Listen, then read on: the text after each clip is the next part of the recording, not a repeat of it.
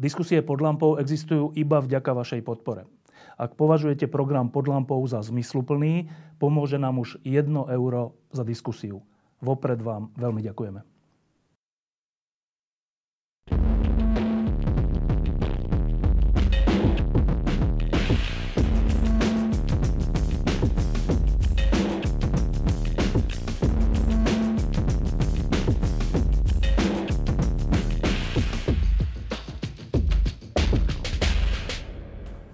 Týchto dňoch a hodinách prežívame na Slovensku dramatické chvíle. Nie je to, nie je to teda prvýkrát, ale vzhľadom k tomu, že je blízko pred voľbami, tak to všetci silno prežívajú a prežívame.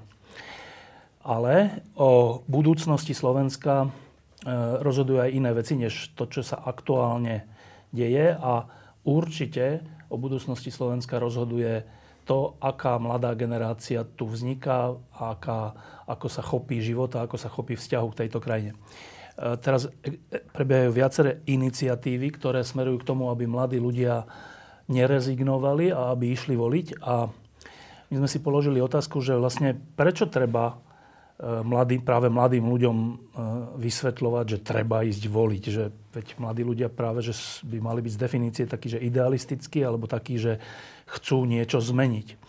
Tak je to zaujímavá otázka, že sú tie kampane potrebné a teda budeme o tom hovoriť s dvoma ľuďmi, ktorí, ktorí sa práve tejto téme um, aj venujú, aj, aj o nej dlhodobo uvažujú. Takže moja prvá otázka. Existoval taký, taký film, ktorý sa volal, že táto krajina nie je pre starých, taký americký film a ja to troška pozmením, že to, že mladí ľudia v tisícoch odchádzajú zo Slovenska za vzdelaním, ale aj prácou, ale aj všeličím ďalším a ne, nechcú sa vrátiť alebo nevracajú sa, je znamením toho, že táto krajina nie je pre mladých, Mišo? To je ťažká otázka. Ja, možno, že začnem tým, že vonku je vysoko cez 30 stupňov, ale my sme sa tiež chceli priblížiť mladým ľuďom, tak sme sa obliekli tak, ako sa obliekajú mladí ľudia.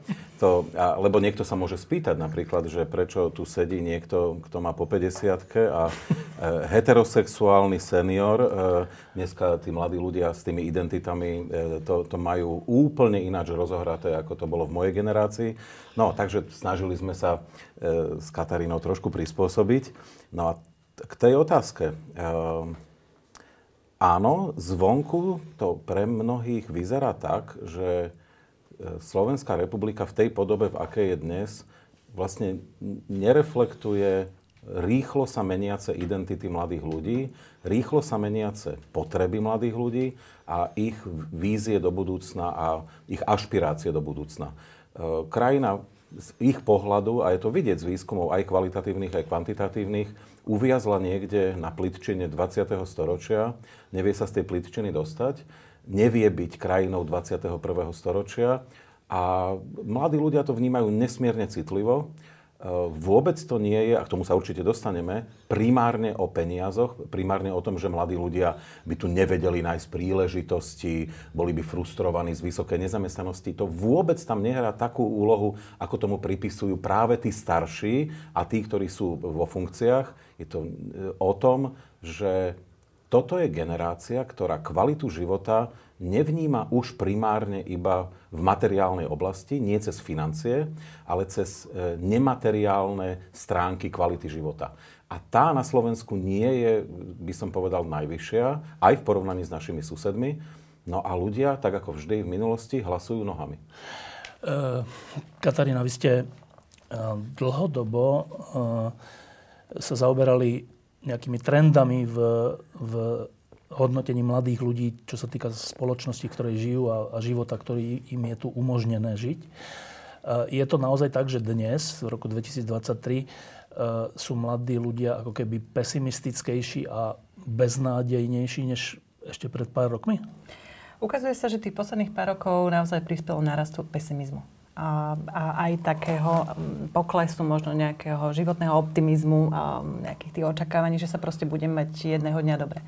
A určite do istej miery potom súvisí to, ten pocit s tým, akým spôsobom teda sa k tomu postavia a že teda čas mladý sa skutočne rozhodne aj odísť. A to, že sú pesimistickejší než pred rokmi. Tak čo sme tu mali? Mali sme tu pandémiu, uh-huh. čo, čo výrazne zasiahlo najmä do života mladých ľudí z hľadiska štúdia a možnosti cestovať a všeličoho. A, a mali sme tu po roku 2023 roky, viac ako 3 roky vlády, ktorá v mnohom to nezvládla. Tieto dva faktory v tom hrajú nejakú rolu? Myslím, že áno. Myslím si, že nastalo aj také silné generačné sklamanie od tých prvovoličov z tých posledných volieb, ktorí teda tiež mali isté očakávanie. A tu, keď si pamätáte, skutočne um, pred tými troma rokmi bolo takých niekoľko výrazných hnutí, v ktorých boli zapojení tí mladí ľudia, či už to bolo protikorupčné pochody, či už to bolo teda uh, naozaj zaslušné Slovensko. Slovensko. Čiže to boli veľmi silné iniciatívy, ktorými žili mladí ľudia a bol tam veľmi silný apel práve po zmene aj tej, tej politickej atmosféry na Slovensku. A tá nádej, ktorú priniesli teda tie predchádzajúce, tie posledné parlamentné voľby teda bola obrovská. Bolo to vidno aj v tých našich dátach, ktoré máme. Odtedy v podstate sledujem už iba pokles, by som povedala. Ja iba ak môžem doplniť, ja iba ak môžem Katarínu doplniť.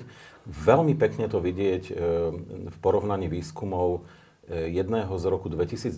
E, to bol výskum pre NDI a výskumu, ktorý bude publikovaný v týchto dňoch, už, e, už je hotový, ale ako sa hovorí, je to tortička, ktorá je práve ešte horúca, ešte musí e, trošku, trošku e, vychladnúť. No a tam je vidieť, že kým ešte v 2021 mladí ľudia hodnotili aj vládu Slovenskej republike pozitívnejšie ako seniory, boli veľmi silne nastavení na to, že budúcnosť je vlastne bright, áno, že teda budúcnosť je, je úžasná. Ten, presne podobné otázky sa zopakovali po dvoch rokoch a zrazu je tam nárast pesimizmu dramatický. Je to vlastne o tom, že keď človek niečo čaká úžasné, tak sa sklame. Seniory možno sú trošku cynickejší, že už nečakajú toho až tak veľa, tým pádom nemôžu byť tak strašne sklamaní. Uh, ukazuje sa, že napríklad uh, veľmi kriticky boli k vláde, ale ešte v 21. stále hovorili, ale aspoň zvláda koronakrízu. Áno, čo, čo neskôr sa ukázalo, že vlastne ani to nie, lebo prišli čísla, ktoré ukázali, že vlastne ani to sme nezvládli. No a to, ten prepad e, optimizmu je, je, je šialený a Všetkých upozorňujem na to, keď v médiách vyjde ten výskum, aby si pozreli, že ako, ako veľmi pesimistickí sú mladí ľudia, že vlastne dobehli tých seniorov. A ty to teda pripisuješ podobne ako Katarína tým dvom faktorom, teda pandémii a jej zvládnutiu a vôbec výkonu moci po roku 2020? Nie len pandémia, nie len vojne. E, je to jednoducho e, sklamanie. To, to čo prišlo v 2018 E, to celá jedna generácia vlastne zažila to, čo my sme zažili v novembri 89. To myslíte námestia? Áno, oni zažili vlastne no, november 89 a to začalo formovať identitu, identitu tej populácie. E, kým u seniorov, a teraz poviem e, napríklad z nášho výskumu z februára tohto roku, až 88% ľudí tvrdí, že očakávajú, že ich deti na tom budú horšie ako oni to je fatálny pesimizmus. Ano, v krajine, kde toto vlastne očakávate v tejto miere, uh, nemajú ľudia chuť investovať vlastne ani do budúcnosti. Lebo majú pocit, ktorý vôbec nemusí byť ani e, pravdivý, že proste ide to od desíti k pieti. Ale mladí ľudia vlastne toto nemali ešte pred dvomi, tromi rokmi, ale bohužiaľ tých seniorov vlastne v, tom, v tej bezútešnosti, v pohľade do budúcna dobehli. Ale teda ty to spájaš s čím, túto zmenu? No, so stratou ilúzií. Ale čím je to dané? No tak zrejme, zrejme tým, ako vyzerá politika na Slovensku a ako, ako naozaj oni začali hodnotiť svoje, svoje možnosti, pretože mladá generácia dáva ďaleko väčší dôraz, e, ako som začal, na nemateriálne časti tej kvality života. A tie napríklad súvisia aj s procesmi, ktoré, ktoré sú na pracovisku. Ich už nebude zaujímať primárne iba to, koľko zarobia, ale že či na tom pracovisku je to príjemné. Áno? E, mladá generácia dnes sa začína búriť proti rôznym opatreniam e, v niektorých, v niektorých firmách, ktoré ich nútia napríklad nemať svoje pracovné miesto, alebo vedia si ešte lepšie vybojovať to, že polovicu, dňa, polovicu týždňa chcú byť doma, že to chcú mať delené, chcú mať oveľa väčšiu flexibilitu. A keď ju nedostávajú, a na Slovensku ju dnes dostávajú predsa len trošku menej, ako je to v západnej Európe, no tak sa im to nepozdáva, pretože oni, na rozdiel možno zase od seniorov, sú lepšie informovaní o tom, ako vyzerá dnes práca v nejakej firme v 21. storočí. Áno? Ja by som možno doplnila jednu vec, že tí mladí nie sú úplne odstrihnutí od zvyšku spoločnosti. Že vyrastajú v rodinách, majú starých rodičov a to, že je tu nejakým spôsobom akoby zlá nálada ohľadom toho, ako je nastavená politická situácia, jednoducho sa dostáva do toho nastavenia aj tých mladých ľudí. Čiže oni to, je, je to istým spôsobom socializácia. Je, a také nejaké nastavenie, ktoré si prenášajú aj do toho svojho vnímania vôbec toho, ako fungujú možno inštitúcie a podobne. Ale doplnila by som, že to nie je len, že, že pandémia a vláda. To je naozaj o tom, že tu sa na tri roky udialo to, že mladí, absolútne, mladí ľudia boli absolútne vystrihnutí z akéhokoľvek verejného diskurzu. Boli označení za v podstate zdravotné riziko a boli zavretí doma, nemali možnosť nejakým spôsobom sa k tomu vyjadriť, nemali v podstate žiaden hlas a on toto oni veľmi, veľmi citlivo reflektujú a toto si odniesli ako veľmi zlú skúsenosť. Ktorá, ako v zmysle pandémie? V zmysle pandémie, ktorá myslím si, že do istej miery poznačila ten vzťah vôbec k hodnoteniu inštitúcie, procesu a podobne. A ak môžem doplniť, e, podľa mňa to je veľmi dôležité, čo teraz Katarína povedala, tak je tam ešte ďalšia dimenzia, že veľmi citlivo vnímajú to, že mnohé opatrenia, o ktorých sa hovorí vo verejnom priestore, sú zamerané na e, seniorov, na pracujúcich, na takých pracujúcich, onakých pracujúcich. Prišla pandémia, hovorilo sa o tých, ktorí robia v kultúrnom priemysle, zrazu sme zistili, že o nich nič nevieme. Stále sa hovorilo o nejakých skupinách, o mladých vlastne nehovoril nikto. A navyše je to, je to skupina, ktorá je veľmi citlivá a, a kritická k tomu, ako vyzerá školstvo a vzdelávací proces celkovo. No a vidia, že nikto s tým nič nerobí, ba dokonca vlastne ani nechce. Hej?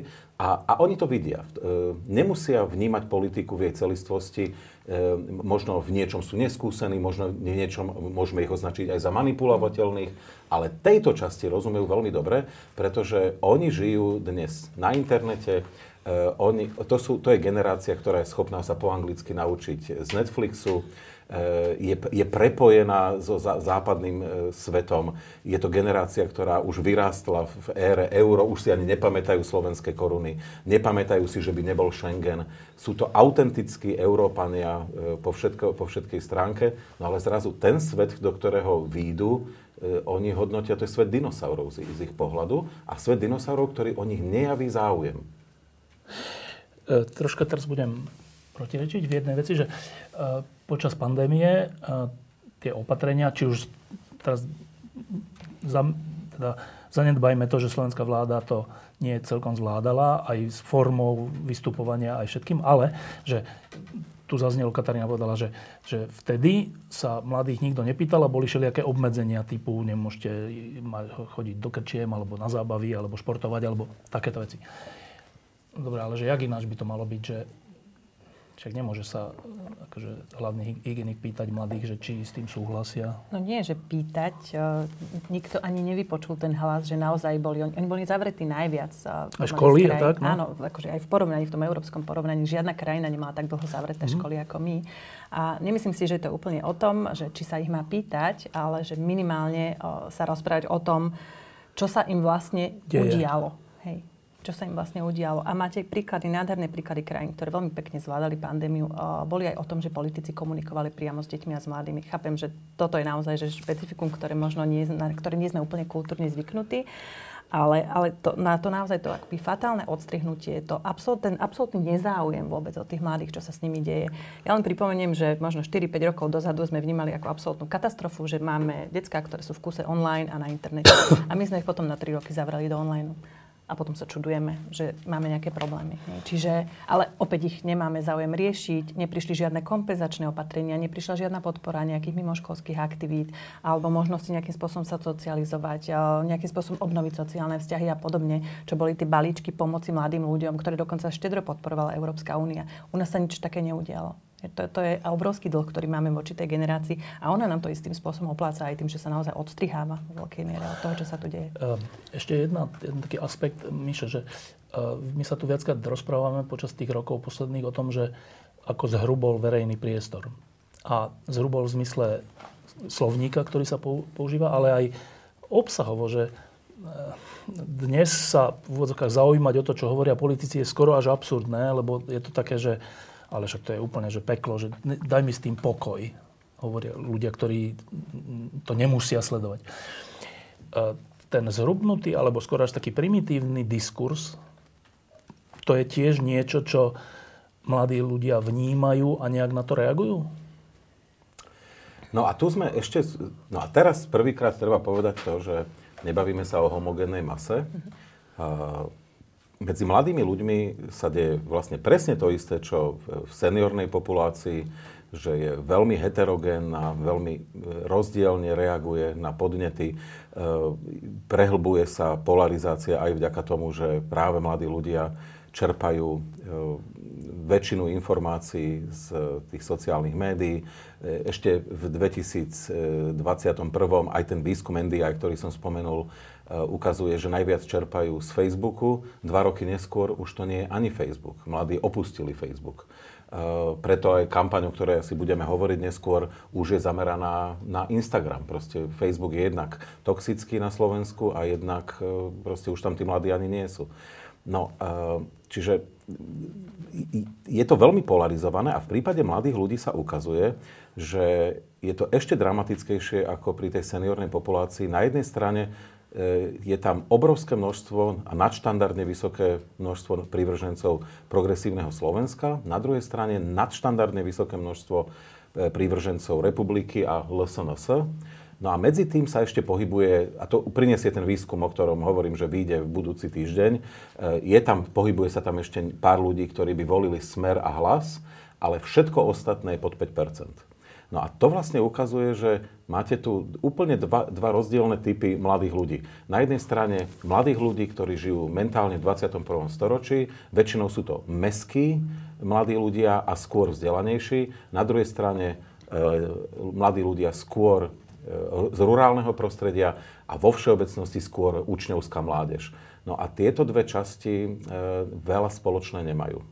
Hej? Čiže ešte aj toto musíme do toho vniesť, aby sme nehovorili o jednej, jednej homogénnej Čiže časti, časti mladých vlastne ten zhrubnutý slovník vyhovuje? Až? Presne tak, jednej vyhovuje a druhá je na neho naopak nesmierne citlivá, ďaleko citlivejšia ako to, čo vidíme vlastne medzi, medzi tou všeobecnou populáciou. No, tak ešte k tomuto, to je, to je zaujímavá vec, že to je asi verejne aj známe, tie prieskumy sú známe, že keby volili len mladí, že ako by dopadli voľby, oni by dopadli v úvodzovkách lepšie, ako keď volí celá populácia.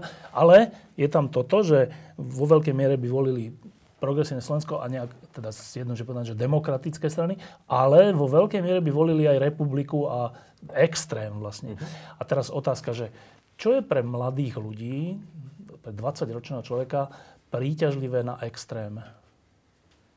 No, nechám to Kataríne, lebo ona to, ona to študuje celé roky v, v Rade Mládeže Slovenska, ale poviem veľmi jednoducho, iba jednou vetou keď sme mladí, a všetci sme boli takí, máme, e, máme veľmi radikálne pohľady na to, čo všetko sa v spoločnosti dá zmeniť. Sme netrpezliví, máme pocit, že sa to dá zmeniť rádovo v mesiacoch, nie že v rokoch, v mesiacoch.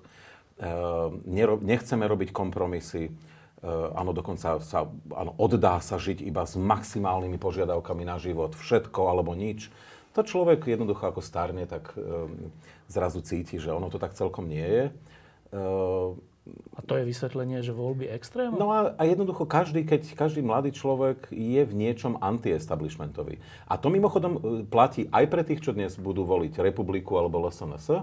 Áno, anti-establishment, ale je to aj progresívne Slovensko svojím spôsobom. Pretože to je, to je vlastne, áno, z, z pohľadu tých mladých ľudí je to strana, napríklad, ktorá jediná rieši to, čo ich zaujíma primárne, otázky identít, a ich zmien, ich fluidy, hej, fluidný charakter identít človeka 21. storočia. Žiadne iné strany sa k tomu nevyslovujú a progresívne Slovensko rieši z pohľadu mladých ľudí kľúčovú vec a to je environmentálna kríza. E, ostatní to neriešia a niektorí idú dokonca v protismere, sú tu politické strany, nebudem ich menovať nevyhnutne, ktoré chcú rozpúšťať národné parky, obmedzovať ich, e, rušiť stavebnú uzáveru a tak ďalej. No to je, veľká časť mladých ľudí vôbec nerozumie, čo tí ľudia hovoria. Dobre, ale slovenský extrém, teda snažím sa ale márne na tom nájsť niečo pútavé aj pre človeka, ktorý je akože proti establishmentu, ale prečo by sa mal prikloniť práve k extrému, ale deje sa to, tak e, čo je na tom príťažlivé pre mladých ľudí? Extrém priťahuje v častokrát tých jednoduchých riešeniach. Prídem, buchnem po stole, urobím poriadok. Aké jednoduché riešenie a... ponúka republika? Mm, nemusí. Extrém to môže byť spôsob, akým sa vyjadrujú, spôsob, akým komunikujú na sociálnych spie- sieťach, spôsob, akým organizujú svoje stretnutia.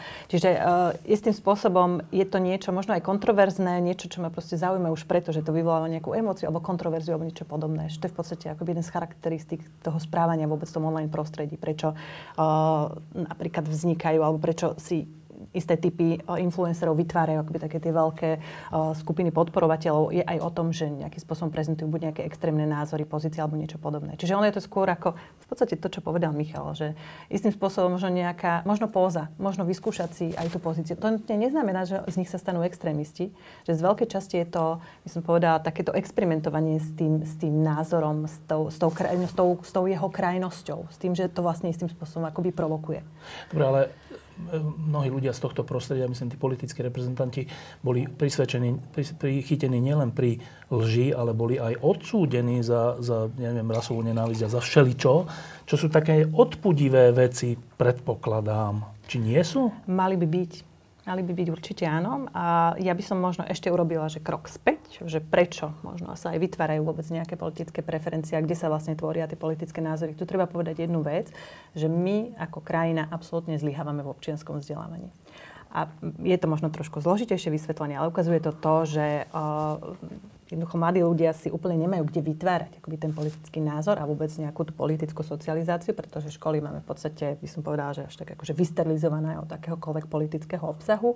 Učiteľia sa častokrát vôbec boja hovoriť aj o nejakých akože bežných politických procestoch. Všetko už je politika, dokonca aj simulované politické voľby sú nepriateľné napríklad pre niektoré školy, lebo to je politika.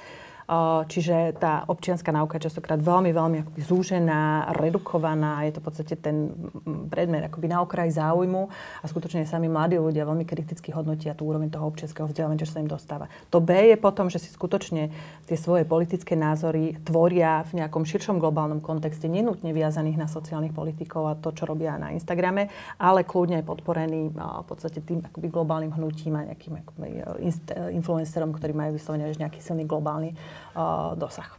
Ja iba doplním, lebo o tomto, e, Štefan, sa tu predsa bavili mnohí v tvojich reláciách. E, ak hovoríme, že sociálne médiá majú dramatický vplyv na, na polarizáciu spoločnosti, pretože e, uzatvárajú už bubliny, v ktorých sa pohybujeme, ich uzatvárajú, ešte viac homogenizujú a, a vlastne vytvárajú ten efekt tých komnát ozvien, že, že vlastne ja zakričím nejaký názor dnu a ono sa to znásobené vráti. A je to potvrdené, ale je to potvrdené dokonca silnejšie. Čiže ja som ešte sa utvrdím v tom, že mám pravdu a prestávam vnímať čokoľvek, čo sa deje v okolí.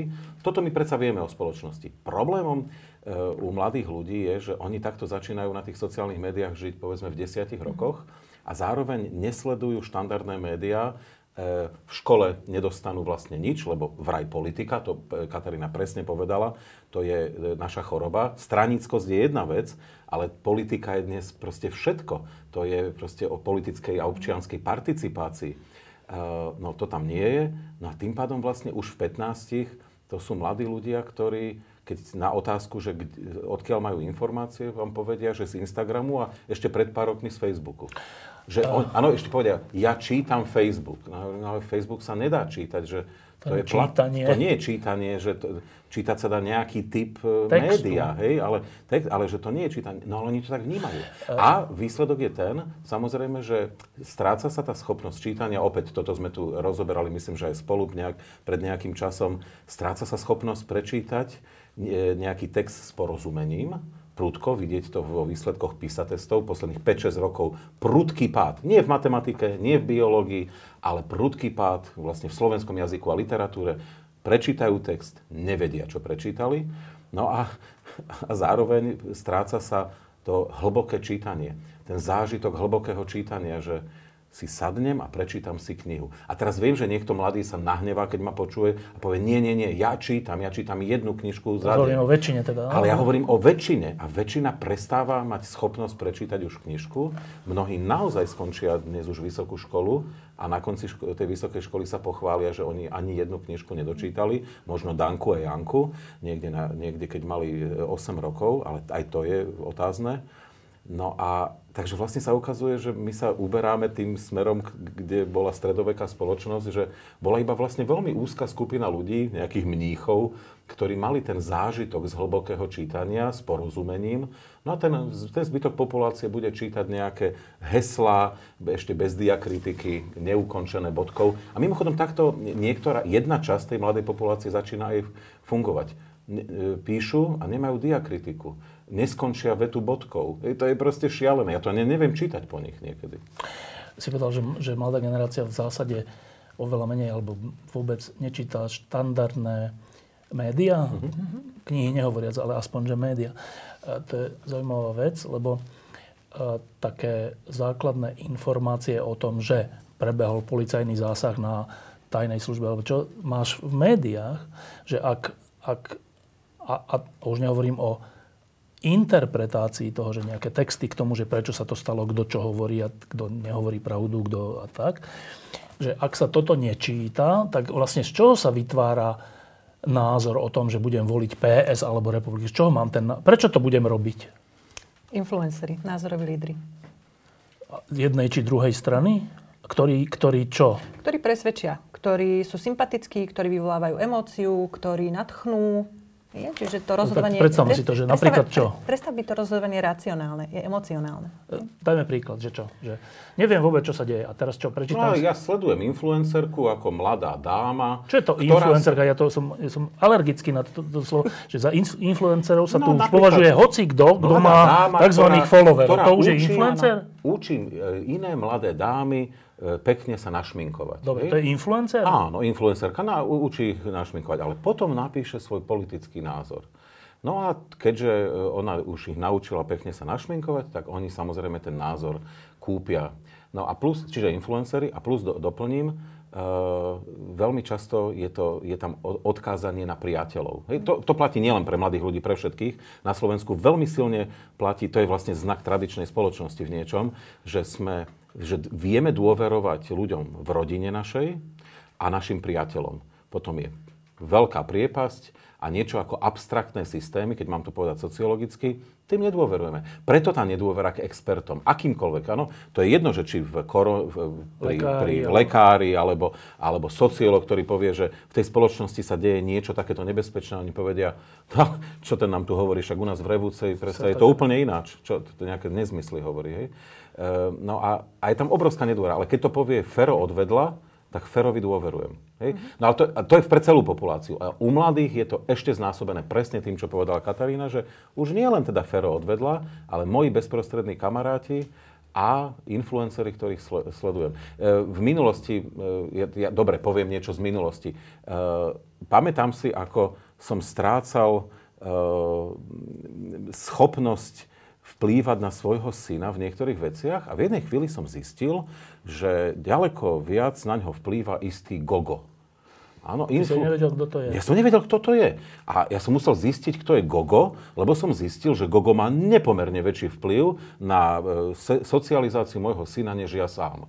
Áno, tak som overil si, že či Gogo je v poriadku. Gogo sa mi v podstate pozdával, e, rozprával veci, ktorým som neúplne rozumel, a v podstate sa mi pozdával. Ehm, tak som si povedal, dobre, tak nie je to vlastne až také tragické. No ale sú rodičia, ktorí možno ani nevedia, že kto je ten influencer. Hej, lebo toto dieťa sa pred nimi ukrie s tým mobilom, ktorý tej generácii prirastol k ruke. Hej, ako už, už to nepúšťajú. Ehm, no a tým pádom, tým pádom vlastne influencery majú obrovský vplyv na nich, vlastne zásadný. No. A ešte poviem, ja spamätám, ako som raz prednášal a som, ne, nie je dôležitá téma a Hovoril som jedno meno, druhé, tretie, štvrté. Vôbec sa nechytali tí študenti. A, a je, už ma to aj nahnevalo v jednej chvíli a tak som sa spýtal, že ale kto je Plačková, viete všetci však? No všetci vedeli. A tie mená boli tie štyri mená boli čo? Meno politikov? Či koho? Významných ľudí z európskej histórie Aha, a slovenskej tak, histórie. Uh-huh. Ale všeobecne známe. Ako ne, nebavíme sa tu. Ako nepýtal som sa ich na morálny, aký bol morálny rozpor medzi Robespierom, Maratom a Dantonom. Hej. Proste to boli akože bežné veci, ale nevedeli to. Ale Plačkovú poznali všetci. Slovo info, no? Ešte jedna vec je tam a to sú algoritmy, ktoré sú za tým a ktoré v podstate veľmi zjednodušene, keď to opíšeme, tak akože keď si lajknete nejaký obsah, tak akože ono vám to začne posúvať veľmi podobné veci. obsah. Hej, hej. A tým sa veľmi čo, rýchlo vie človek dostať do takej tej uzavretej názorovej bubliny, kde už nemá možnosť si to možno konfrontovať a v podstate ho to utvrdzuje v nejakom názore. No, Čiže... No, ale slovo, ja som preto alergický na to, že keď sa označuje hoci kto za influencera, lebo to slovo po slovensky vlastne znamená, že ľudia, ktorí majú vplyv, hej, že majú nejaký vplyv, inými slovami, že mienkotvorci skoro až. Dobre, tak uh, a teda kto všetko sa označuje za mienkotvorcu, tak to je až také, že dobre, ale že ale veď prečo, že veď v poriadku, aj mainstreamové médiá plnili ro- rolu influencerov kedysi, sa snáď aj dnes ešte. A vlastne prečo, že prečo je to vlastne zlé? Veď keď by tí influenceri boli na správnej strane, väčšina z nich, tak ten vplyv by bol dobrý. Čiže my vlastne čo hovoríme? Že influencermi, ľuďmi s dosahom sa stali nehodné osoby toho, te, tejto, tejto funkcie? Nie, je tam všetko. No ale akože vo väčšine. Mm, no, sú je to ľudia... zlý vplyv? E, aj, ale nie nevyhnutne. No, sú tam ľudia, ktorí majú dobrý vplyv na, na, na, tie, na tie deti. Uh, ide tiež o to, že o akom veku hovoríme. Ano, keď hovoríme o veku 10, 11, 12, no tak tam, tam je všeličo. Už, už neskôr pre, predsa len uh, tá mládež si, si vie vyberať, už, už sa v tom vie zorientovať. Tam je skôr kľúčové to obdobie vlastne prerodu, keď začína puberta. Mm Ehm, a tam treba povedať, že tých influencerov je veľa, ktorí niečo predávajú, no doslova učia ich učesať sa, našminkovať. I, no schválne, ja všetkým odporúčam, nech si pozrú, sú tie, ten rebríček existuje, že kto je 10 naj, alebo 20 najvýznamnejších influencerov, no. influenceriek e, Slovenska. E, veľmi dobre s tým e, robia ľudia z, vlastne z firmy e, Data na steroidoch. Data on steroids. Áno, data, data on steroids. Tí vlastne skúmajú slovenský Instagram a to je priestor, kde, kde sa mladí dneska pohybujú. Oni z, z Facebooku dávno odišli. A ak majú facebookové stránky, tak len preto, aby ich ukázali rodičom. Teda ja, ja poviem svoju vlastnú skúsenosť. E, ja, ja, ja som sledoval chvíľami e, pred rokmi facebookovú stránku svojho syna a pozerám, že nič sa tam nedeje Ehm, taký chrumkavý chlapec vlastne. A potom som pochopil tú pascu, že on to robil kvôli rodičom, aby rodičom ukázal, že on je chrumkavý chlapec. A potom som sa pod vodom dostal na jeho Instagramový profil. Namodeloval som, že som dievča, také presne, aké sa jemu páčia s nejakými charakteristikami. Dostal som sa tam ako číslo 440 a zrazu na mňa vypadala Sodoma a Gomora. Hej? Tak tam som pochopil, že tam je ten real life. Hej? Dobre, no ale teda, že um, ešte raz sa to opýtam, že veď keby boli influ- influenceri, ktorí prevzali rolu iných influencerov, uh, čo k čomu? No tak, tak však v poriadku, nie? vlastne by to bolo v poriadku. Až na to? Keby, no, lebo napríklad by ich mohli viesť k tomu, že by doplňali to, čo v škole no? sa nestalo. No? A to sa nedie? Lebo, veľmi nie. Lebo? Nehovorím, že sa to nedie vôbec, ale... Aké na to vysvetlenie? Že prečo tam neprevažuje ten dobrý vplyv? Mm, podľa mňa hlavne preto, lebo na, náš offline život nestíha na ten digitálny. Že ten digitálny uh, sa trošku vzdialuje tomu nášmu 20. storočiu, ktorý my tu žijeme. Jednotko je to niekde úplne inde. A veľmi pekne takto, že, že nepredstavujeme si, že to sú len nejaké politické veci alebo len špieky. Tam sú veľmi pekné veci, čo sa týka kultúry, hudby, športu. Prírody, hoci čo, no? Ako tých záujmov je tam naozaj strašne veľa, na ktoré no. Tí influenceri vedia pekne zareagovať a naozaj vedia tvoriť aj zmysluplné komunity. Napríklad, čo sa týka nejakého toho environmentálneho, klimatického hnutia a podobne. Vidím v nich dokonca veľký význam. A, čiže že, že skôr, čo tam ja vidím ako, ako možno problém je naozaj tá neschopnosť možno aj pripravovať tie detská vôbec na to, čo sa v tom online im môže stať a že to má nejaké nebezpečenstvo, rizika, že tam môžu byť aj ľudia, ktorí možno nehovoria celkom pravdu a môžu im chcieť aj ublížiť, alebo že proste to nemusí byť pravda.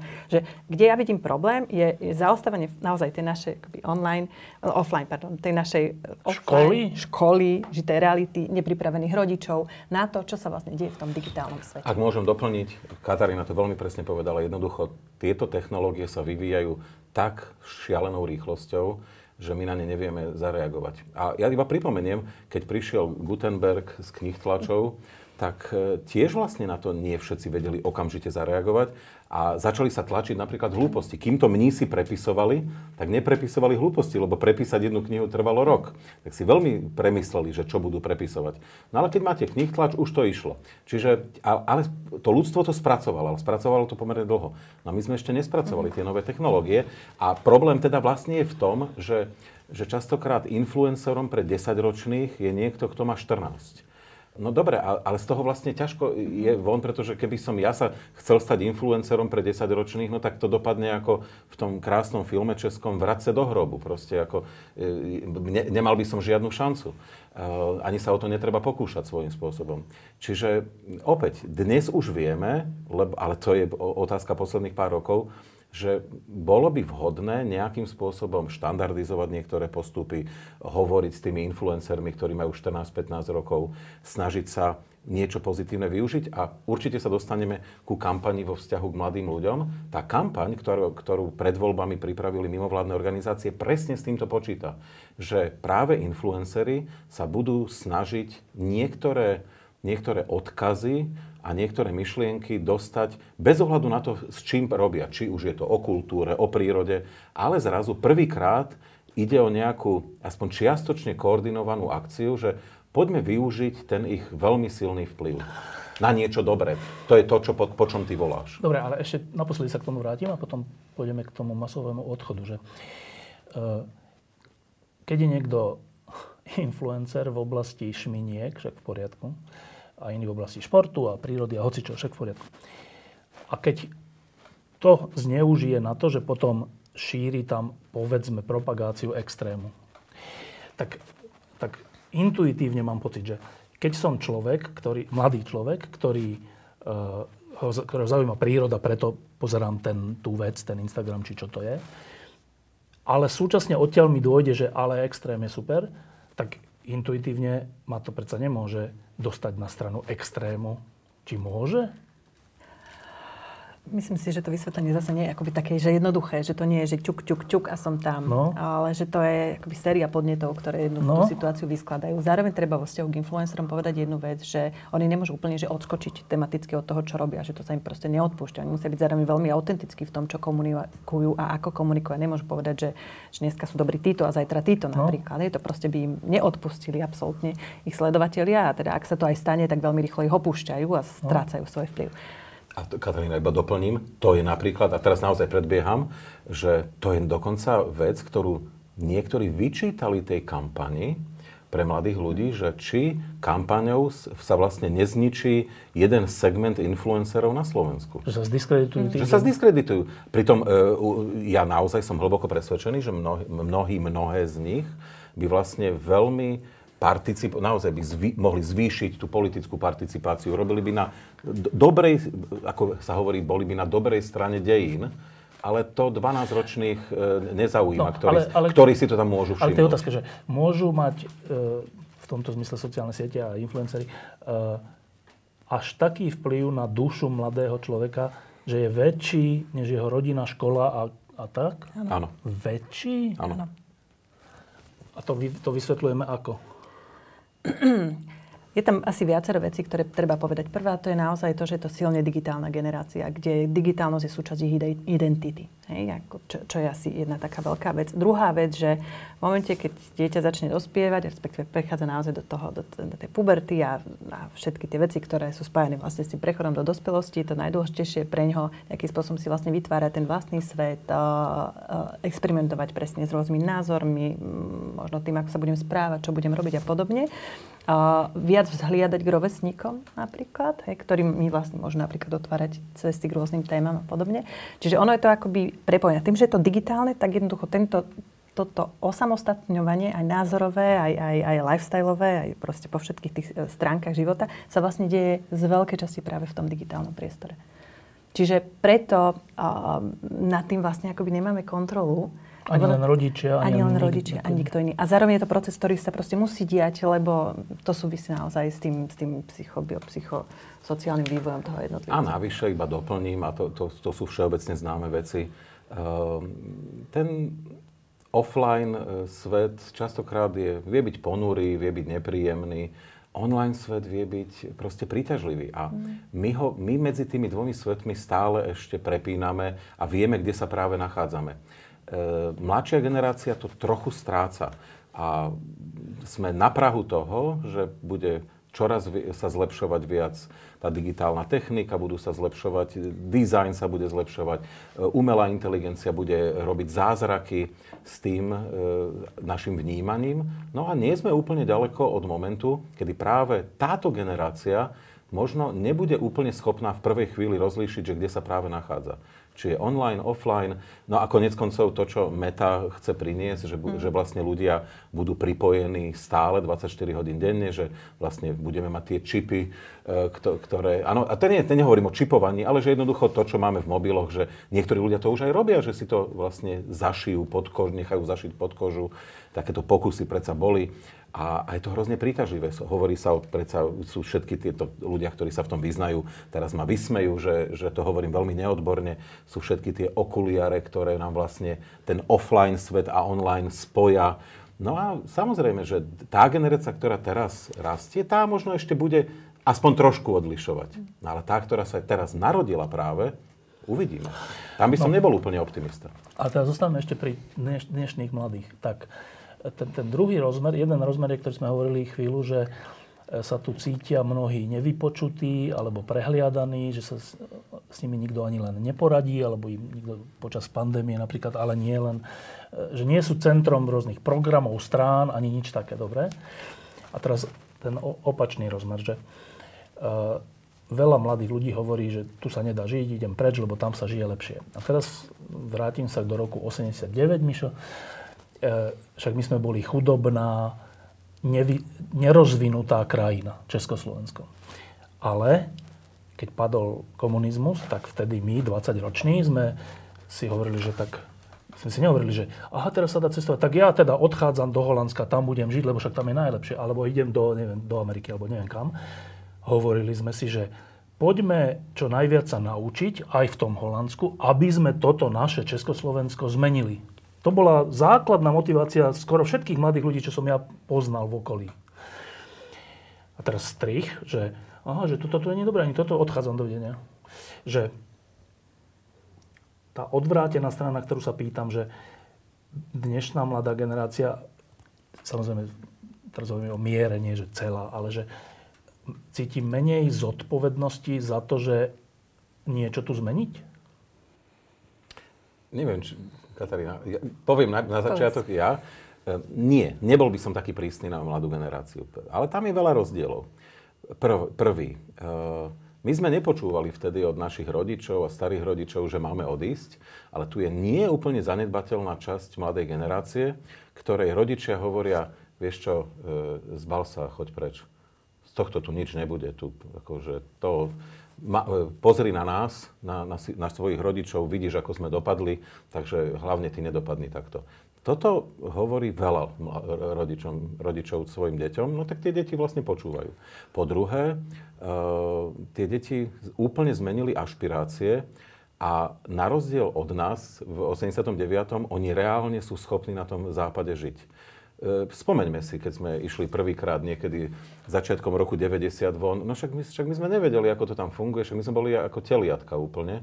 A postupne celé 90. roky sme sa učili žiť e, v západnej spoločnosti. Oni to vedia. Oni, oni proste prídu do toho Holandska, ktoré si spomenul a oni nemajú problém sa zapojiť do života tej spoločnosti okamžite. No a e, po tretie, mnohí z nich e, predsa v nejakej forme participujú už ako tínejdžeri a už sa stihli sklamať. My sme boli generácia, ktorá sa vlastne nestihla sklamať. No, my sme boli sa nadšení. Sme boli hneď no áno, ale nadšení a potom stále sme sa presviečali, že to, to sú iba výnimky, to je iba náš slovenský príbeh, lebo všetkým okolo sa darí a nám sa musí tiež raz začať dariť. To je iba proste nejaké neporozumenie. Je tu štruktúrálny problém, ale my ho zlomíme proste, áno. Uh, oni takto ne, o tom nerozmýšľajú. Ale? No, proste vidia, že, že tá krajina uh, z ich pohľadu zaspala dobu. Mentálne, nemyslím ekonomicky. Uh, im sa to nepozdáva a ne, veľmi správne, bohužiaľ, odhadli, že v reálnom čase sa to nezmení. Počkaj, a keď toto povieme, lebo aby sme to, aby sme boli teoreticky, že, že e, teraz si predstavujem mladého človeka, ktorý sa pozera na Slovensko a hovorí si, tak táto krajina zaspala dobu. Čo tým myslí? No to, čo som povedal, e, to je tá nemateriálna časť kvality života. Čo to, to znamená? No, to sú napríklad vzťahy medzi ľuďmi zhrubnutie tej spoločnosti. Oni to vnímajú strašne citlivo. Neschopnosť reagovať na výzvy e, e, spoločnosti neskorej moderny, environmentálna kríza. A teraz naozaj, buďme úprimní. A kto, kto sa tu tomu venuje? V Bruseli, v, v nemeckej spoločnosti, vo švédskej spoločnosti. Tá mladá generácia to prežíva. Je to pre nich číslo jedna téma, ale aj tie spoločnosti na to nejako reagujú. Áno? On, spolo, slovenská mladá e, societa chce, pýta si niečo a ten zbytok spoločnosti vôbec nereaguje z ich pohľadu. Áno? E, témy identít. E, oni, ich identity... A znovu ja použijem príklad e, môjho syna, ja som sa ho pýtal roky dozadu, že či v ich triede už niekto urobil coming out. A on tak na mňa pozrel vtedy a hovorí, no to ste typicky vy. Furt do toho rípete. A hovorí, nie, nie, ja iba chcem vedieť, že, že, že či to prebieha. No a čože, či prebieha alebo neprebieha, my to neriešime. Čo furt vy riešite? Hej, a to je to, oni sú až nahnevaní, že čo my furt máme? Čo furt riešite nejaké otázky identít? Naša generácia to nerieši. Čiže oni, keď vidia nás o tom vôbec rozprávať, oni sú znechutení. Lebo, lebo oni o tom aj vedú iný, iný typ diskurzu. Čiže a preto odchádzajú vlastne. E, lebo, lebo vidia, že keď prídu do západnej Európy, zrazu sa majú s inými o čom rozprávať, lebo, lebo sú kompatibilní. Tu, tú kompatibilitu vidia ďaleko menej. No, mm, jasné, že môžeme, môžeme to kritizovať v tom, že e, aj my sme tu ostali a trápili sa, e, ale oni už oni sa stali súčasťou globálneho sveta. My sme sa iba chceli stať a stávali.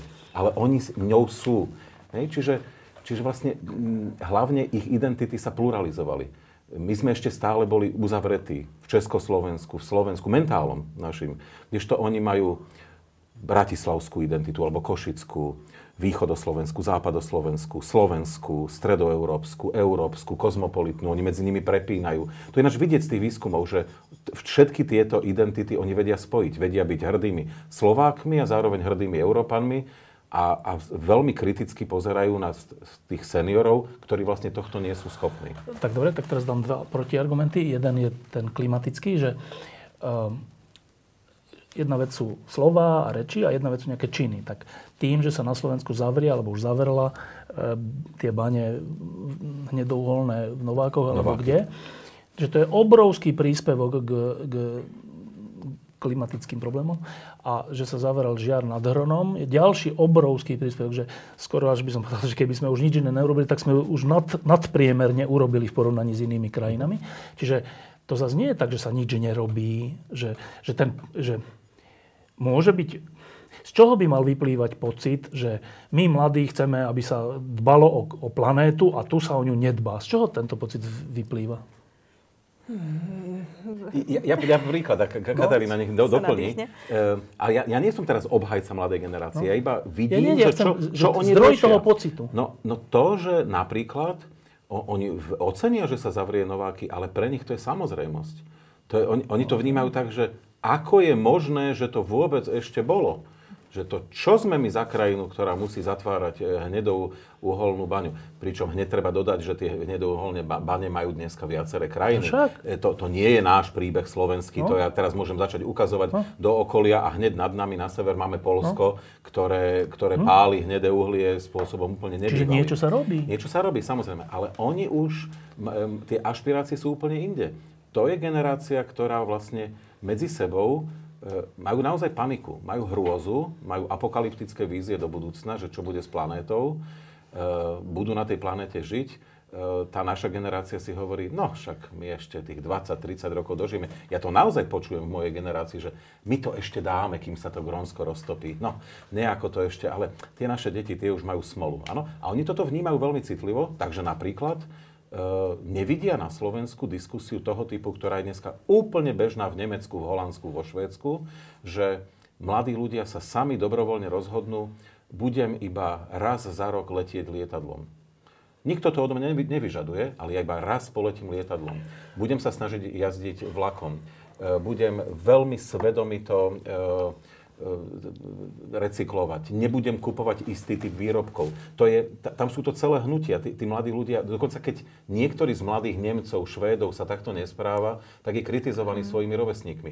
To tu oni nevidia. To je typické možno pre jednu časť meskej mladej generácie. Ano? A veľmi citlivo a veľmi až pohrdlivo vlastne k Ukrajine niekedy na to reagujú. No a to, na to by som povedal, ale to, to je na inú diskusiu, že ale možno z druhej strany je úplne zlé, že sa vytvárajú také texty a také, e, také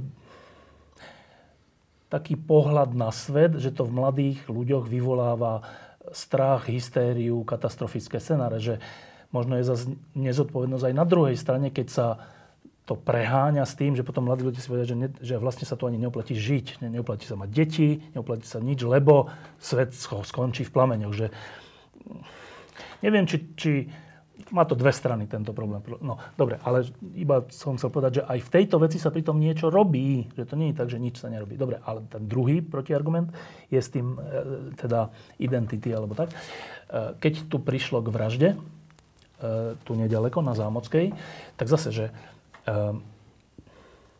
na to sa dá pozrieť z oboch strán, že Dá sa na to pozrieť, áno, tak ale neprijali potom nejaký zákon, ktorý by bol zodpovedajúci tej tragédii. Ale veď vznikla veľká masová vlna solidarity vtedy. A to nie len, že nejakých klubov po celom Slovensku a koncertov po celom Slovensku, ale že v Bratislave bola velikánska demonstrácia za účastí hlavy štátu. A všeli čo ďalšie sa odtedy dialo. Keď si išiel po Bratislave alebo iných mestách, tak zo Solidarity boli vyvesené dúhové vlajky. A to nie v podnikoch alebo bytoch alebo čo, ktoré sú z tej komunity, ale zo solidarity. No, čiže zase, že je oprávnený pocit, že, že napríklad v tejto veci je Slovensko v minulom storočí? No áno, lebo teraz hovoríte o Bratislave. Ale nie len o Bratislave. Jedna vec, že vlna Solidarity je jedna skvelá úžasná vec, ktorá sa udiala, ale neprišlo to B. Nič sa nezmenilo a veľmi rýchlo sa aj ten diskurs akoby, že zakonzervoval k tomu, kde bol predtým. A, a toto... Akože zo strany mňa, politikov. Áno, aj zo strany politikov. Aj z toho, že vlastne nenastala nejaká, mm, to je nejaká zásadnejšia spoločenská zmena, ktorá by na tú potrebu nejakej možnosti slobody vyjadrenia vlastnej identity reagovala. A, a toto, toto tu zostalo. Čiže nechcem hovoriť o pocite krivdy, ale v podstate toho, že človek sa necíti bezpečne, ak povedzme jeho identita akoby nekorešponduje úplne s nejakou predstavou mainstreamu. A, a toto, toto zostalo. Čiže toto sa nezmenilo. Čiže... Nie, Štefan, hovoríš dobre, len, len, uh, a teraz ja nie som obhajca tej generácie, ale pre nich je to málo. Hm. To, že ste vyvesili vlajky na divadle niekde a niekde v reštaurácii, no však to musí byť samozrejme. To, ako, ako, že, to je úplne jasné, nie? Z ich pohľadu. Ale vy ste nezmenili nič v parlamente. Uh, ako je to možné? A tí, tí ľudia sa na to pýtajú. A mimochodom, keď už sme pri tom, tak naozaj Slovensko uh, robilo niektoré legislatívne zmeny po vstupe do EÚ. No a to sa zastavilo. My, my sme už 12 rokov vlastne v tej veci ne, nepohli ani prstom. A teraz ja si to trúfam povedať práve preto, že ja sedím v Štrasburgu v ECRI, eh, European Commission Against Racism and Intolerance, ako zástupca Slovenskej republiky. No a Slovensko je opakovane v správach kritizované, že vlastne situácia nie je hodnotená ako tragická, to sú akože tragickejšie krajiny priestoru Rady Európy, že nechcem byť zlý na Azerbajdžan a tak, ale to, to, to by ste videli, keby ste sa pozreli na ich legislatívu. No ale bohužiaľ, my sme krajina, ktorá e, vlastne za, zastala. Že vlastne aj sa rozbehla, ale už stojíme. A teraz tá mladá generácia toto vníma, že sa stojí. Nikam to nejde, e, utopili sme sa v nejakých kultúrno-civilizačných vojnách, oni to vnímajú e, nielen citlivo, ale, ale vlastne ich to, ich to už uráža v, v niečom. Áno, uráža ich to, že oni vlastne cez túto tému hodnotia Slovensko ako zaostalú krajinu. Pre nich toto je symbol zaostalosti Slovenska. Toto je zase ten nezáujem politikov. Zase vlastne akoby to, tie hlavné inštitúcie, ktoré nejakým spôsobom majú garantovať nejakú zmenu, nekonali, neurobili nič, vrátili sa tam, kde boli. Čiže, a, a to je zase akoby to potvrdenie toho postoja, že vlastne v tejto krajine akoby nám nezáleží na tom, akí budú mladí ľudia, či tu vôbec majú žiť a chcieť žiť. Čiže veľmi tak, by som dodal možno to. E, z toho, čo hovoríte, troška vyplýva, ako keby, to je zaujímavá vec, že je to tak, neviem. Uh, Mišo, my keď sme, keď bol 89., tak my sme mali k tejto krajine, nech bola aká bola, možno aj práve preto, že také nejakého spoločného údelu, že silnú väzbu. Že aj keď si išiel na 3 roky do, neviem kam, do Mníchova alebo do Prahy, čo ja som bol, ale ja som nikdy neuvažoval, že by som tam zostal. Že, ne, nikdy. Uh-huh. Že tá väzba bola nejakým spôsobom, že to je to, kde som sa narodil, to je to, kde sme spolu aj čo mali zlé, aj dobré. A, a teda to, to je môj priestor nejakým spôsobom. A Štefan, ja ti odpoviem. No. A teda otázka je, že táto väzba dnes už je oveľa slabšia? To nie je, že je slabšia, je iná. A hneď ti odpoviem. My sme v tomto zmysle generácia, ktorá... E, my sme vlastne poslední z tej starej generácie, kde, kde bol ešte silný vplyv nacionalizmu, kde bol tlak na to, že musíš mať jednu identitu, E, akože máš viacej... Ale my sme boli proti nacionalizmu. Áno, ale že... Akože, no dobre, ale boli sme naviazaní napríklad na Slovensko, Československo.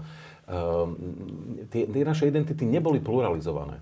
Ehm, tá, tá, táto mladá generácia ehm, silne pluralizuje svoje identity v, v náväznosti na, na to, čo vlastne spôsobuje v dobrom aj v zlom globalizácia. A deje sa to, že tam nie je nejak, podľa nejakej šablóny. Jedna časť tej generácie začína rozvíjať e, svoje univerzalistické e, identity. Európanstvo, kozmopolitné, rôzne, rôzne formy. Iná časť tej generácie, ktorá sa zlakla globalizácie, sa ešte viac ponorila do svojich národných identít. Ano? E, Republika. Republika. To sú presne oni. V tvároch tvár, však oni aj to, to presne hovoria mimochodom, však to sa dá citovať z toho, čo, čo oni hovoria. Uh, ako tu niekto ničí slovenské polnohospodárstvo, ešte nám prikazujú, či môžeme tam zastreliť toho medveďa alebo iného medveďa. Áno, a po, ponorili sa do tých národných identít ešte silnejšie, ako v nich boli ich rodičia pred 30 rokmi. Ďalší rozvíjajú svoje partikulárne identity. Áno, niekto povie, ja som z Bratislavy ja neviem, mňa to ten zbytok vôbec nezaujíma. Teraz nechcem namočiť e, vzlom do toho Miša Hvoreckého, ten, ten je pred, predsa len bližšie asi nám. No on hovorí, ja som bratislavský spisovateľ. A teraz niekoho tým provokuje, ale on hovorí, nie, nie, nie, ja, toto je priestor, kde žijem, ktorý poznám a, a cítim ho všetkou svojou tvorbou, pracujem na, práve na, oslave tohto územia, ale napríklad v Snine už úplne doma nie som, lebo to tam celkom dobre nepoznám. No a potom štvrtý, štvrtá časť tej populácie, mladej, vlastne začína vytvárať hybridné identity. Také, ktoré ešte včera neexistovali. No a toto žije paralelne vedľa seba. A preto pre nás, už dneska seniorov, je ten svet vlastne menej zrozumiteľný, kdežto mladá generácia tomuto rozumie úplne prirodzene. Oni sú v tom doma. To je vlastne inými slovami, to je paradigmálny zvrat, ku ktorému prišlo. To sa úplne zlomilo, to je proste to zahučalo tým, to, tým zlomom a my sme vlastne s tou mladou generáciou nekompatibilní. No, tak počkaj. E, keď bolo v roku 2018, keď došlo k tej vražde a potom boli plné námestia, ktoré organizovali od 18 do 20, neviem koľko, roční ľudia. Karolina Farská mala vtedy koľko? 18 rokov alebo koľko? Uh-huh tak e, to, čo hovorili, to, ako to prebiehalo a aká tam bola atmosféra, alebo aký to malo nejaký etos, to celé, bolo skoro by som povedal, že totožné s etosom alebo s tým celým v 89. A ja som tomu etosu úplne rozumel. Že vôbec som mal pocit, že tu je nejaká mladá generácia, ktorá ja vôbec nerozumiem, čo tu hovoria, akým spôsobom to robia a prečo je tu takáto dramaturgia. Ja som naopak mal pocit, že že to sú tak univerzálne veci, že sa vlastne je úplne jedno, či má Karolina 18 a nejaký človek, ktorý tam bol 60, že úplne že rovnaké. Alebo to sú univerzálne hodnoty. Túžba po slušnosti, e, no. solidarite, empatii. Hej, to, to je univerzálne. To tu bolo pred 2000 rokmi a bude tu aj o tisíc. No, čiže, čiže ja teraz ale protirečím tomu, čo si povedal, že my tej mladej generácii už vlastne sme úplne mimo, že nerozumieme. Ale ja som im úplne rozumel. No, vždy zostávajú univerzálne hodnoty, univerzálne témy. Oni, oni sa v tomto zmysle nemenia.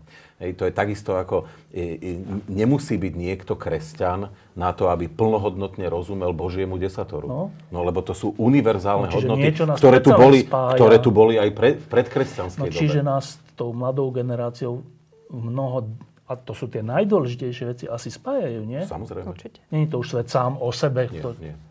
Dobre, a ak je to tak, tak teraz poďme chvíľku k tomu, že čo sa s tým dá urobiť. Teda s čím? S tým, že e, koľko, 100 tisíc, 200 tisíc, neviem koľko ľudí je mimo Slovenska a nechce sa vrátiť. Veľa, veľa a väčšinou sú to tí šikovní ľudia, ktorí chcú ísť na lepšie školy a, a mať lepšie zamestnania. Tak? Že čo sa dá s týmto urobiť dlhodobo a čo sa dá urobiť s, tým, ktorý, s tými, ktorí tu sú, ale však za chvíľku budú voľby a sú rezignovaní, sú nahnevaní, sú takí, že tak toto je akože výkon po roku 2020, tak to je sklamanie, dajte mi s tým pokoj. Lenže tie voľby 30. septembra budú a čím menej takýchto ľudí, ktorí majú tie univerzálne hodnoty, sa ich zúčastní, tým horšie aj pre nich. No, lenže existuje niečo... Dobre, tak všetci vieme o nejakých kampaniach, všetci robíme nejaké kampane, aj my robíme nejaké, že ak neprídeš voliť niečo, e, táto kampaň, tá tretieho sektora sa volá Chcem tu zostať, Chcem tu zostať. a tak. Ešte je ďalšia nejaká, dobre, však všetci niečo sa snažíme, ale uh, akú to má šancu z oči voči tomu, čo sme tu o mladých ľuďoch povedali? Nechcem hovoriť e, veľa, ale no, samozrejme, že to má šancu. A teraz poviem napríklad o jednej partikulárnej kampani, ktorú ja sám neorganizujem, e, viem o nej, ale je tam nesmierne veľa ľudí, ktorí sa na tom napracovali. Na začiatku bol výskum a ten výskum priniesol e, veľmi vlastne v niečom podobné zistenia, ako keď sme pred voľbami 98 sa snažili zistiť, ako môžeme pomôcť z pozície tej široko definovanej občianskej spoločnosti tomu, aby to tu nedopadlo zle. Vtedy pred 98 8 sme zistili, uh, ľudia sú sklamaní a hlavne tí, ktorí uh, sú prozápadne a demokraticky orientovaní, sú tak sklamaní, že sa nechystajú voliť. No. No, čiže treba urobiť kampaň, E, aby prišli voliť a vôbec nemusíme spomínať, koho voliť, aj by to však nebolo by to slušné, ale nemusíme spomínať, pretože vieme, kto príde. A v tomto prípade je to to isté. E, vieme, že mladá generácia vo všeobecnosti je viac proeurópska, prozápadná, je demokratická, má pod kožou demokratický režim, ro, rozumie mu v tomto zmysle lepšie ako... Napriek tej republike teda, je? Áno, lepšie, aj tí dokonca. To je na tomto zaujímavé, že aj oni vlastne majú v deklaratívnej podobe sa hlásia k demokratickému režimu. Vlastne rozumejú tým základom, možno niekedy dokonca lepšie ako tí seniory. Čiže toto o nich vieme. Vieme, že sú to ľudia, ktorí vlastne vyrástli v modernej dobe, v modernej spoločnosti, ale zároveň sú sklamaní a nechcú prísť voliť. A ten roz, rozpor je veľký, áno? No. Kým u tej všeobecnej populácie tí, čo sa chystajú voliť, to je nejakých 67, 68, ak si pamätám, a u tej mladej 51, 52. No to je výraz, to je veľký rozdiel, áno? Čiže, no dobre, tak skúsme trošku vyprovokovať e, tento, tento rozdiel tých mladých ľudí. No a je istá šanca, že práve títo vlastne môžu prvovoliči a druhovoliči teoreticky by mohli tie, tie voľby rozhodnúť, pretože vieme, že, že tam sa bude hrať ohlasy, máme toľko strán demokratických a prozápadných, ktoré môžu prepadnúť. Takže práve títo ľudia by mohli k tomu prispieť. Dobre, je to vlastne je... veľmi jednoduchá logika a zároveň e, nie je to iba o tých voľbách, nie je to vlastne o tom, že seniory niečo chcú e, manipulovať, pretože chceme aj zvýšiť ten zážitok z participácie u týchto ľudí, ktorý sa potom môže opakovať v, v ďalších rokoch. Hej? Nie je dobré už ako prvovolič rezignovať, lebo potom je istá šanca, že takýto rezignovaný človek nepríde ani v tých ďalších svojich voľbách, ani v ďalších. Áno? No dobre, a teraz zase ten, tá ťažkosť. Ťažkosť je, že e, takáto mobilizácia, že je to dôležité, bola predsa presne pred rokom 2020 hovorilo sa, že sú to kľúčové voľby, akože aj boli, na to, aby to, čo sa tu dialo, čo vyvrcholilo tou vraždou, ten unesený štát, aby to prestalo. A teraz, dobre, tak mladí ľudia prišli voliť a po troch rokoch máte v prieskumoch, že sú oveľa menej optimistickí, že sú sklamaní, že si hovoria, no toto je, čo je toto za výkon. No dobre, a teraz čo, znova ich ideme mobilizovať, že ale teraz už sú to naozaj tie dôležité voľby, že ak je to Instagramová, neviem aká generácia, tak, tak trocha tuším, že by sa z toho troška aj vysmiali. Katka. keď nemáme odpovede, tak necháme Katku. Priznám sa, že, že uh, myslím si, že je to ako veľmi dobré, teda ako veľmi pravdivé, čo hovoríte. A, a myslím si, že asi len samotní mladí by nám vedeli odpovedať, ako na to zareagujú. A myslím si, že nám odpovedia aj v tých voľbách, uh, že či im na tom záleží alebo nezáleží, ako toto bude. Na toto momentálne nemám tvrdé dáta. Predpokladám, že to bude to, čo vyjde budúci týždeň uh-huh. a teda mhm. neodvážujem sa ani e, odhadnúť, čo tam vyjde, aký je záujem a či čo viete, však sa tomu roky, že Ale je tá šanca vôbec? Je tá šanca. Kvalitatívnych dát, s ktorými teda robíme masívne aj konzultácie s mladými ľuďmi, tá šanca tu je, oni to úplne ešte vždy nezabalili. Ešte vždy, ak tam je nádej, ak tam je uh, takto, že mladí ľudia sú principiálne optimistickí. Hej? Akože nechcú žiť život, ktorý má perspektívu čiernu, um, smerujúcu nikam. Hej? Každý si chce skôr predstavať optimistickú budúcnosť a túži po tej lepšej budúcnosti. Či už si ju spája s nejakým zahraničím, alebo možno aj s tým, ako bude žiť tu, alebo keď sa vráti z toho zahraničia.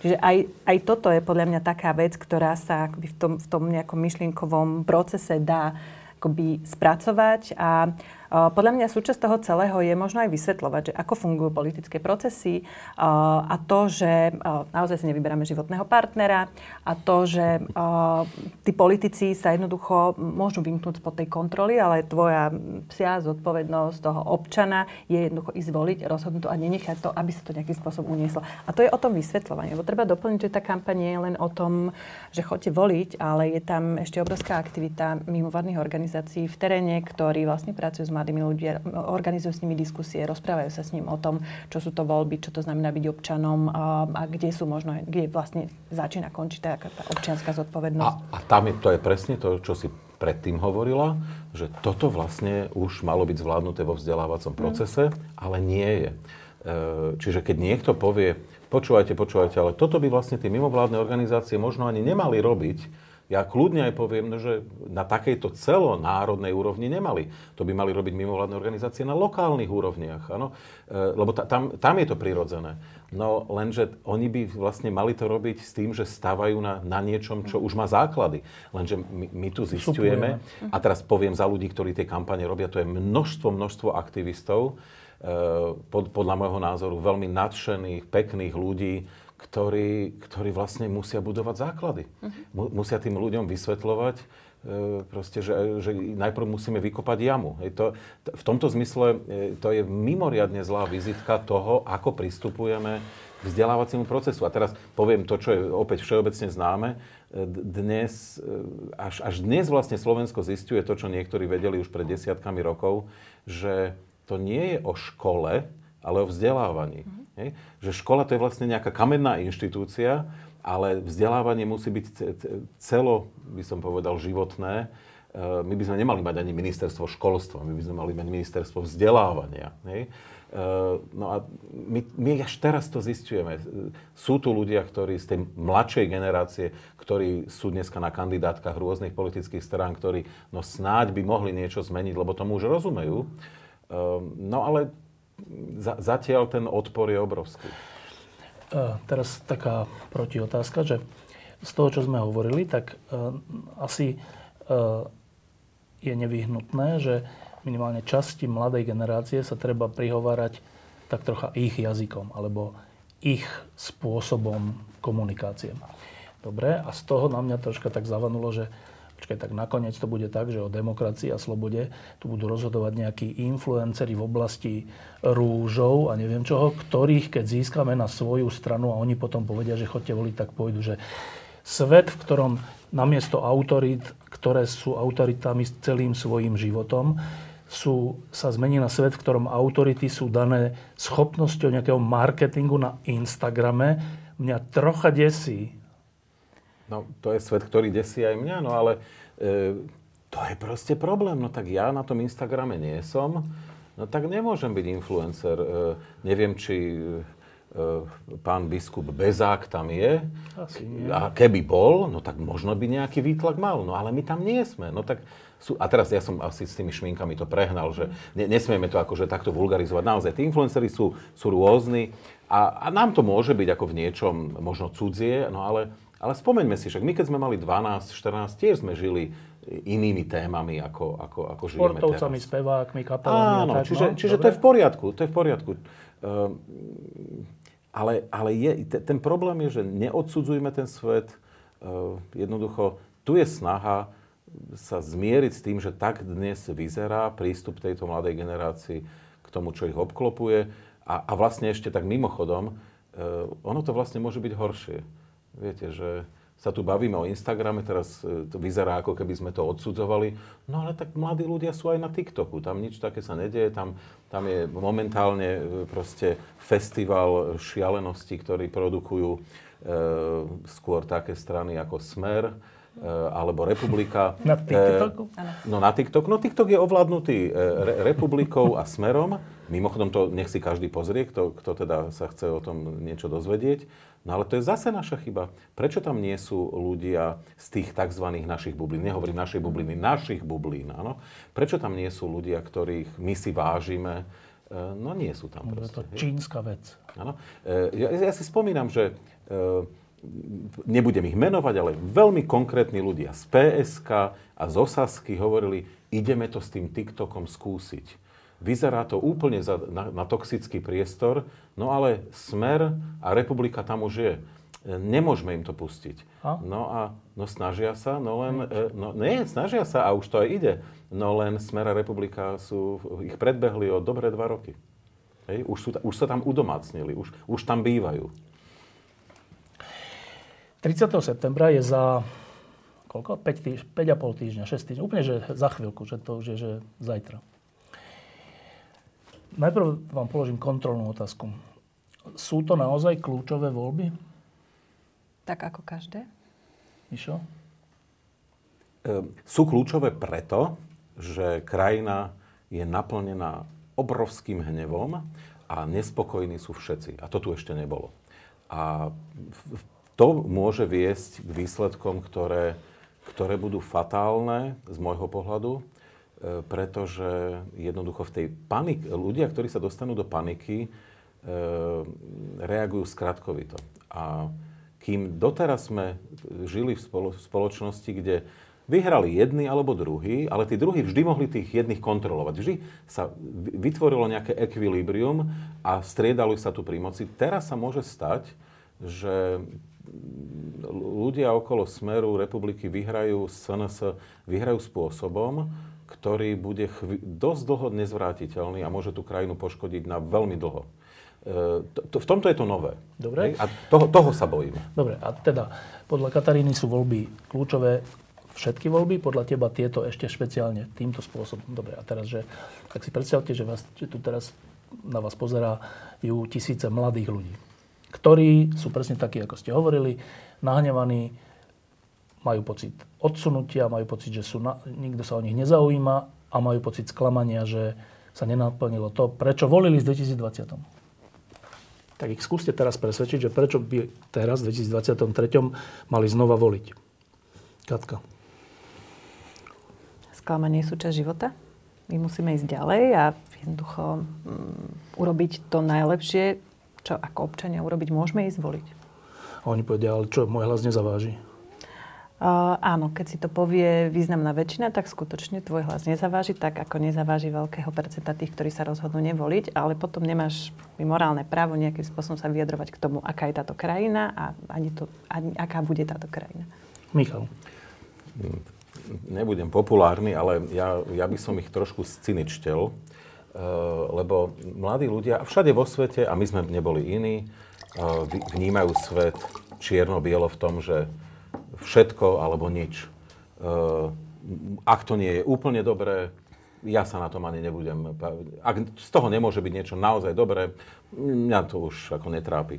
No čiže cyničtel by som ich v tom, že uh, počúvajte, už musíte rýchlejšie pochopiť, ako sme možno chceli, že rozdiel nie je medzi nebom a peklom, ale medzi pokazeným svetom a úplne pokazeným svetom. Takže možno si zvolíme pokazený svet, ale ten sa stále dá naprávať. Ale keď bude úplne pokazený, ten už sa nedá napraviť. A čiže ja, ja viem, že toto, toto oni nechcú počuť, hej? To, lebo to je cynický pohľad e, ľudí, ktorí sú trošku seniornejší. Ale bohužiaľ im to musíme hovoriť, že je rozdiel medzi Slovenskom, kde vládne Fico so 77 poslancami a je šanca ho kontrolovať aspoň do istej miery. A je rozdiel medzi Slovenskom, ktoré má proste ústavnú väčšinu e, Fico a robí si, čo chce. E, toto sa, toto sa dá odovzdať tým mladým ľuďom, toto je zrozumiteľné. Hej? Ja si stále myslím, že medzi mladými a staršími ľuďmi je niečo univerzálne spoločné. Napríklad, veľa sme tu hovorili, že mladí ľudia sú sklamaní z toho, ako to dopadlo, ale my, dvaja, starší ľudia, um, sme tiež sklamaní z toho, ako to dopadlo. Mm. Že to nie je tak, že my nie sme sklamaní a tak veselo ideme voliť. Ja budem tiež voliť zo seba zaprením. Ty? No, s mimoriadným. No, ale, čiže v tom sme spoločne, že aj v tom sklamaní sme spoločne. Dobre, a teraz, ke, neviem, Katarína, ste sklamaná? No nie som úplne šťastná. Z toho, ako, ako to sa, to vyvinulo. Ale nenazvala by som to sklamaním. Skôr je to tak, akože pocit takého roztrpčenia. No, by som no to však nazvala. to je dostatočné. No a teraz, pocit roztrpčenia, sklamanie. A vás osobne, čo vedie k tomu, že napriek tomu 30. septembra vstanete a pôjdete voliť? Mm, presvedčenie, že to tak jednoducho musím urobiť ako občianka tejto krajiny. Prečo musíte? Lebo je to moje, moje právo ako ženy, ako relatívne ešte vždy mladého človeka, ako matky, ktorá tu má deti, ktorá tu chce žiť. Mm, je tam proste veľmi veľa takých tých osobných dôvodov, ktoré ma presvedčajú o tom, že tam chcem byť. A pamätám si svoju prvú účasť vo voľbách a pamätám si, že to bolo práve v období, keď teda sme tu bojovali s Mečiarom. 98. Áno, a bolo to, že pre mňa strašne silný zážitok, pretože som mala presne ten pocit toho zmobilizovaného mladého voliča, ktorý sa musí tých volieb zúčastniť.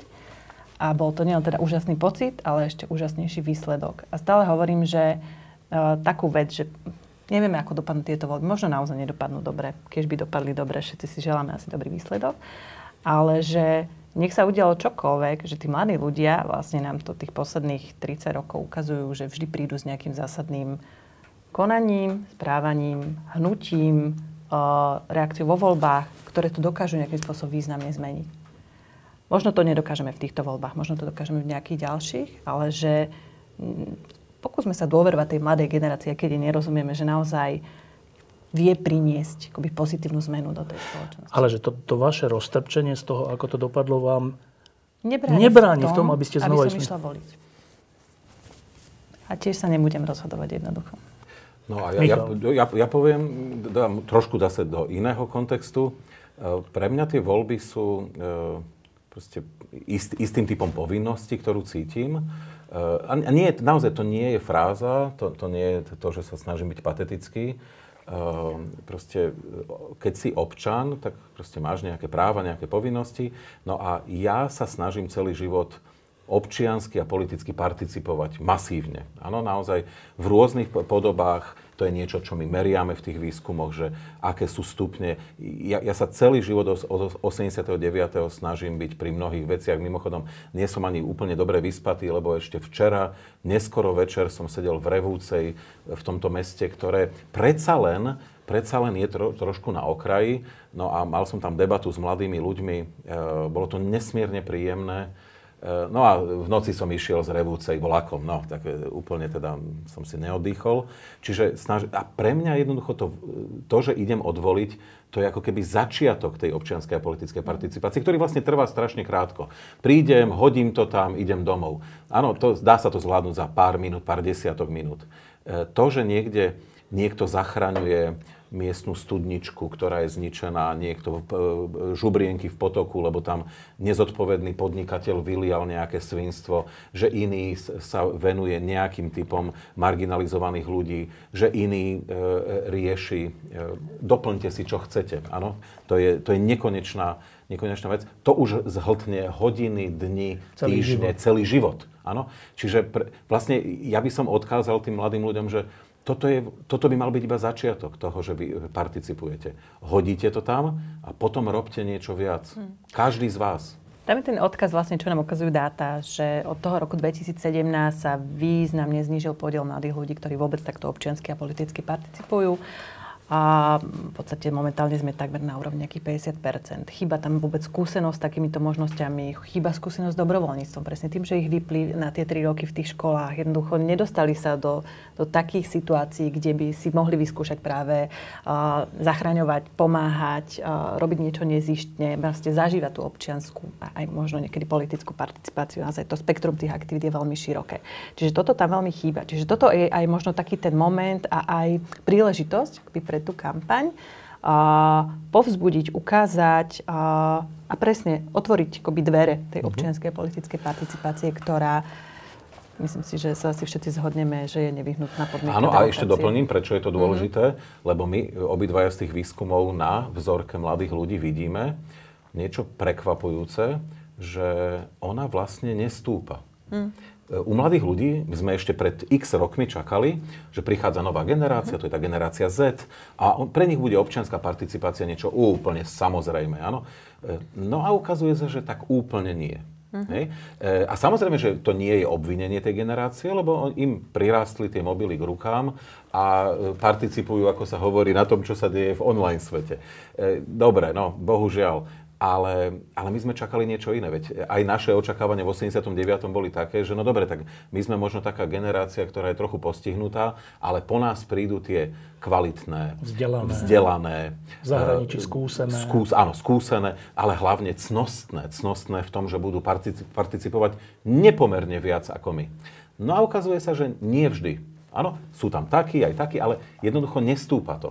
Skôr to stagnuje. A deje sa ešte jedna vec, že aktívni sú aktívnejší. Čiže ak je niekto aktívny, tak robí snáď všetko, ako Michal. A ostatní potom nerobia nič. Čiže zdá sa, že akoby to spektrum tých aktivít je stále veľmi pekne pokryté, len naozaj sú to, je to akoby relatívne úzká časť tej, tej komunity. Hej. No a keď ste teda práve odporúčili mladým ľuďom, že napriek sklamaniu, roztrpčeniu a všetkému a pocitu, že nič nezmením, že nie, nie, nie, to je úplne vaše právo také, že chodte voliť, je to dôležité, tak počujem ich otázku, že fakt, tak dobre, a je koho? Je koho? Sú... Vy viete, koho budete voliť? Nie. To ale znamená, že neviem, či Čiže je koho, budú, čo? Uh, takto, že to rozhodnutie nemusíme mať už. Hej. Od, od kampane je odpoveďou na otázku, že koho voliť. To sa skutočne musí človek rozhodnúť, ako to urobiť. A opäť sú tu aktivity... Áno, ja sa pýtam, či majú ponuku. Je ponuka? Uh, ja myslím, že sa dá nájsť v končnom dôsledku ponuka, ktorá osloví. A ak sa... Mladých ľudí. Aj mladých ľudí. A ak si úplne nevedia pomôcť, opäť sú tu nejaké nástroje, sú tu nejaké voľbné kalkulačky, dokonca pre mladých vytvorených, eh, ktoré vytvoril Zmudry, kde si vie človek nejakým spôsobom z hľadiska nejakých svojich názorov, postojov napríklad vyklikať, kam ho to možno politicky ťahá. Čiže to už je rozhodovanie. Ak už sme presvedčení o tom, že, sa ideme, ide, že ideme voliť, podľa mňa super, to najdôležitejšie rozhodnutie sme už urobili. A teraz sa poďme skutočne zorientovať. Niektorí môžu mať pocit, že ja nejdem voliť práve preto, že není koho. Michal? No ja, ja zase trochu cynický pohľad. Ja mám takého známeho, ja už som to hovoril, tak zopakujem to. Ja mám takého známeho, ktorý keď sa tretíkrát rozviedol, tak mi tak zúfali hovoril, že vieš, ja ti mám taký pocit z toho, že, že na konci ide vlastne o to, že ktorá ti najmenej vadí. No a tak dobre, to je také smutné. A teraz to aplikujeme na ten politický svet, že vlastne ide o to, že ktorá tá politická strana nám najmenej vadí. No tak, že nehľadajte dokonalých. E, a je ich tu zo pár? Ja nájdem takú, ktorá mi vadí relatívne najmenej určite. Nebudem nadšený, ale, ale určite takú nájdem. E, dokonca by som našiel, keby ma veľmi pritlačili, niekoľko takých, ktoré mi vadia relatívne málo. Hej, už sme to tu povedali a myslím si, že je to trochu klíše, ktoré sa už dostáva do nejakého toho verejného priestoru, že pri voľbách si nevyberáme životného partnera.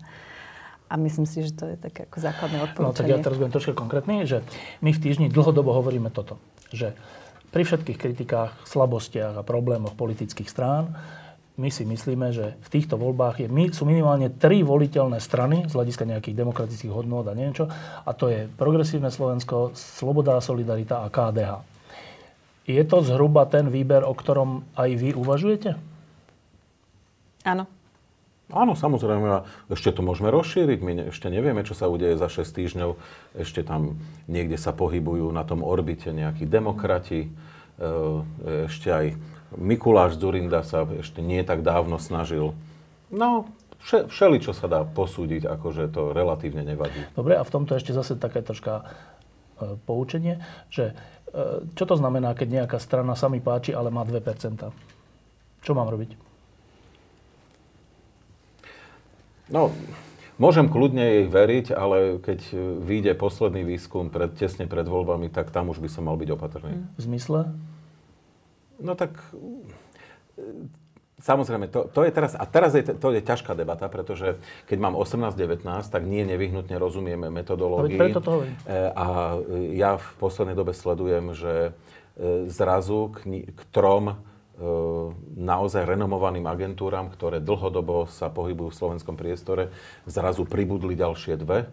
Um, ja, pozor, nehovorím, že automaticky je, je problém, No ale e, neviem, že či dostatočne všetci to rozlišujú. Tie čísla troška e, skáču. Lebo niekto napríklad môže prísť aj šiesta, e, nejaká, áno, XY a No a môže, môže začať manipulovať tými no, ale... čiže, čiže teraz vlastne my chceme od mladých ľudí, aby, aby veľmi citlivo vnímali a sa pýtali vo svojom okolí, ktoré to agentúry vlastne sú tie, kde naozaj je zábezpeka, že to nie je zmanipulované. Ale ešte aj tam je to zložité, pretože medzi nimi sú rozdiely, kto to ako robí. Niektoré zmerajú momentálny stav, to je fotka situácie, iné urobia e, vo, volebný, volebný model. Niektoré to robia telefonicky, iné face to face. Dobre, e, ale... tam sú, pos, tam sú posuny, ale, áno, ale... ale tomu možno mladý človek nemusí Toto sú rozumieť. pre mladého áno, človeka. Áno. Dôležité pre nich je takáto učebnicová vec, na ktorú odpovedzte.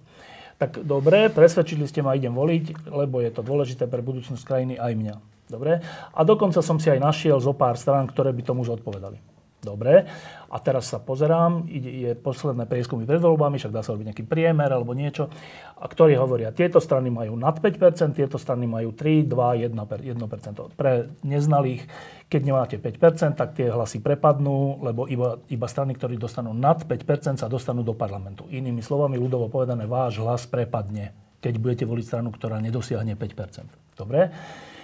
Tak teraz však ale tých strán okolo 5% a pod 5% tam je pomerne dosť. A teraz, čo je to za zmetok? Tak čo mám robiť? Čo mám robiť? Ja myslím, že to nie je úplne nová situácia, že toto sa nám to pravidelne deje v každých no, voľbách. Ale pre mladého človeka, ktorý je to prvýkrát. Môže to byť nejasné.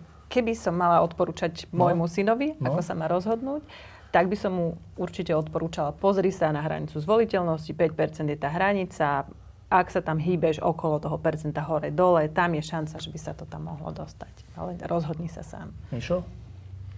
Ja mám e, strašné nutkanie povedať, že e, nevol tých, čo sú tam na 2-3 percentách, ktorí sa nespojili, aby si ich potrestal. Ale nepoviem to, lebo, lebo sme vo vážnej situácii a, a proste znovu, znovu odporúčim, e, keď tvoja strana, ktorú si si vysnil, v predvečer e, volieb nemá aspoň 4%, lebo o 4 naozaj, to, to už je, tam už ten rozptyl je taký veľký, Dobre. že e, š, bolo odmerané 4, ale v skutočnosti je to 5,2. Áno, keď nemá minimálne 4, nechoďte do toho. No. Tak to je, viem, že teraz niektorí nie sú spokojní so mnou, ale nehovorím teraz. Hovorím posledné prieskumy. Dobre. Uh, Michal a Katka, ďakujem, že ste prišli. A teraz ešte do titulkov mi povedzte, že ako to dopadne? ja nemám kryštálovú guľu. Mám pocit. A ja osobne sa obávam patovej situácie. Že teda nebude možné zostaviť normálnu vládu. Hej, a prídu ďalšie voľby. A však to by nebola až taká tragédia. Predčasné voľby sú bežná vec v uh-huh. rôznych krajinách. Niekedy aj za rok sú dvakrát v Izraeli a všelikde nie, v Taliansku. Tvoj taký intuitívny pocit? Intuitívny? Ehm, že Fico urobí vládu a intuitívne by som povedal, že nebude mať ústavnú väčšinu a tým pádom otvára priestor na to, aby sme to o 4 roky ehm, nejakým spôsobom zvrátili, ak tá krajina vôbec nájde v sebe tú silu. Mm. Hej? E, a ja iba poviem, lebo niekedy treba počúvať tú generáciu starších a Martin Bútora E, svojho času povedal tak veľmi optimisticky, že Slováci robia chyby veľmi často, a teda naozaj, že častejšie, ako by bolo vhodné, ale že má to jednu dobrú stránku, že veľmi rýchlo si to uvedomia a naprávajú ich. Že sú, sú také krajiny, kde sa urobí chyba a potom to trvá 30 rokov, kým sa to napraví. No, susedné Maďarsko nech slúži ako príklad. Tam, tam to bude trvať dlho. A tak, tak máme dobrú a zlú správu o Slovensku, hej, paralelne. Tak im, bojím sa, keď sa pýtaš na intuíciu, bojím sa, že sa ide urobiť chyba, ale zároveň intuícia mi hovorí, že nebude to na dlho, no, tá chyba. Vy ste niekto, niekto z vás dvoch niekedy uvažoval, že by tu nežil?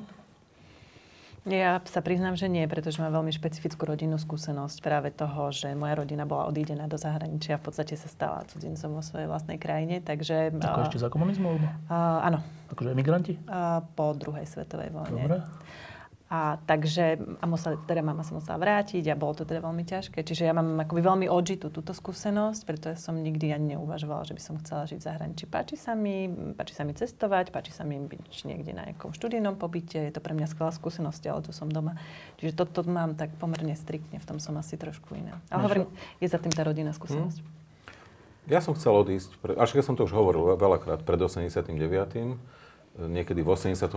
som sa rozhodoval, že ja v komunistickom Československu nechcem žiť. A no, pripravoval som to tak mentálne sa na to, že niekedy po maturite e, sa mi to snáď podarí. A samozrejme, že nebolo to iba, iba tak do vetra, lebo ja mám rodinu vo Vancouveri v Kanade a rodina vlastne vysielala tie signály, že sa o mňa postará. Čiže zrejme, zrejme, keby ten komunizmus nepadol, tak ja by som si prešiel nejakým rakúskym alebo nemeckým táborom a, a zrejme, zrejme niekedy začiatkom 90. rokov by som sa stal Kanaďanom. Uh, no ale ako ne, nelutujem, lebo presne v, v kľúčovom momente proste prišiel, e, prišla tá zmena 89. A odvtedy No ale však stále o tom človek uvažuje. To je proste, to je permanentné. Hej? Lebo, lebo vlastne človek má pocit, že niečo stráca bez ohľadu na to, či ostáva alebo odchádza. Hej? Aj tam, čiže, aj tam. Aj tam, aj tam. Hej? A to je vlastne, čiže inými slovami, to je permanentné spýtovanie sa. A ja to teraz hovorím v dobrom, aby tí mladí ľudia nemali z toho zlý pocit. Hej? Že to, že o tom stále niekto uvažuje, je úplne v poriadku. Lebo to, to by bolo skôr čudné, keby o tom neuvažovali. Áno? Ale však stále vážime, áno, že čo je pre nás dôležité. Lebo je veľa ľudí, ktorí tým, s tým svojim odchodom nesmierne veľa získali, ale každý z nich niečo stratil.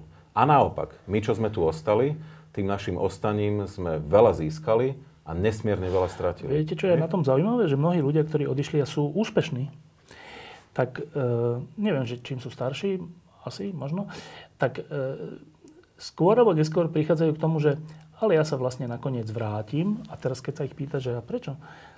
Ale tak tu mám kamošov, tu mám tie ulice, na ktorých som vyrastal, tu mám ten pocit. To je úplne zaujímavé. Pričom tam sú úspešní. Že nakoniec ten domov je, je nejak strašne v nás. Uh-huh. Vo všetkom. Začiatkom 90. rokov som sa nesmierne smial na Nemcovi, ktorý vystúpil, z, e, slovenskom Nemcovi, hej, na našom emigrantovi zo 68., ktorý vystúpil z Mercedesu, vrhol sa do bufetu na stojáka, objednal si 50 deko e, tresky so šiestimi rohlíkmi a ten človek vyzeral najšťastnejší na no. svete. On asi 20 rokov v Nemecku nebol taký šťastný ako pri tej treske. No. E, áno, to, aj, aj to, to sú aj tieto dimenzie. Mimochodom, každý, kto e, ide do zahraničia, kde žijú naši ľudia, tak to však to poznáte. Dones mi e, brinzu, plnotučnú horčicu a tresku. Hlavne tresku. Uh, inak, ako podľa mňa najväčší problém, ktorý máme, je dátový nedostatok. Že my nevieme uh, jednak povedať, koľko ľudí vlastne odchádza a nevieme, koľky sa vracajú. A práve ten taký ten homesick, homesick, tá túžba po domove, po rodine je veľmi častý ten dôvod tých návratov, mm. už aj tých kvalifikovaných mladých, ktorí zakladajú rodiny. Zrazu si uvedomia, že vlastne sú tam úplne osamotení v tej cudzine, že potrebujú tú rodinu tých rodičov, chcú, aby tie deti nevyrastali izolovaní od tých starých rodičov napríklad a podobne. Potrebujú podporu rodiny. Čiže toto sú veľmi silné a časté dôvody, ale k tomu, čo poznám, sú fakt len kvalitatívne dáta a, a veľmi, veľmi chýba, chýbajú nejaké presnejšie čísla, ktoré by nám akoby dobre ilustrovali tie odtoky, prítoky, čo sa tam vlastne deje. No teraz sa všetci vrhneme do, do tej záverečnej fáze predvolebnej kampane, či už sledovaním, alebo popisovaním, alebo hocičím. Ďakujem, že ste prišli. Ďakujem za pozvanie. Ďakujeme pekne za pozvanie. Diskusie pod lampou existujú iba vďaka vašej podpore. Ak považujete program pod lampou za zmysluplný, pomôže nám už 1 euro za diskusiu. Vopred vám veľmi ďakujeme.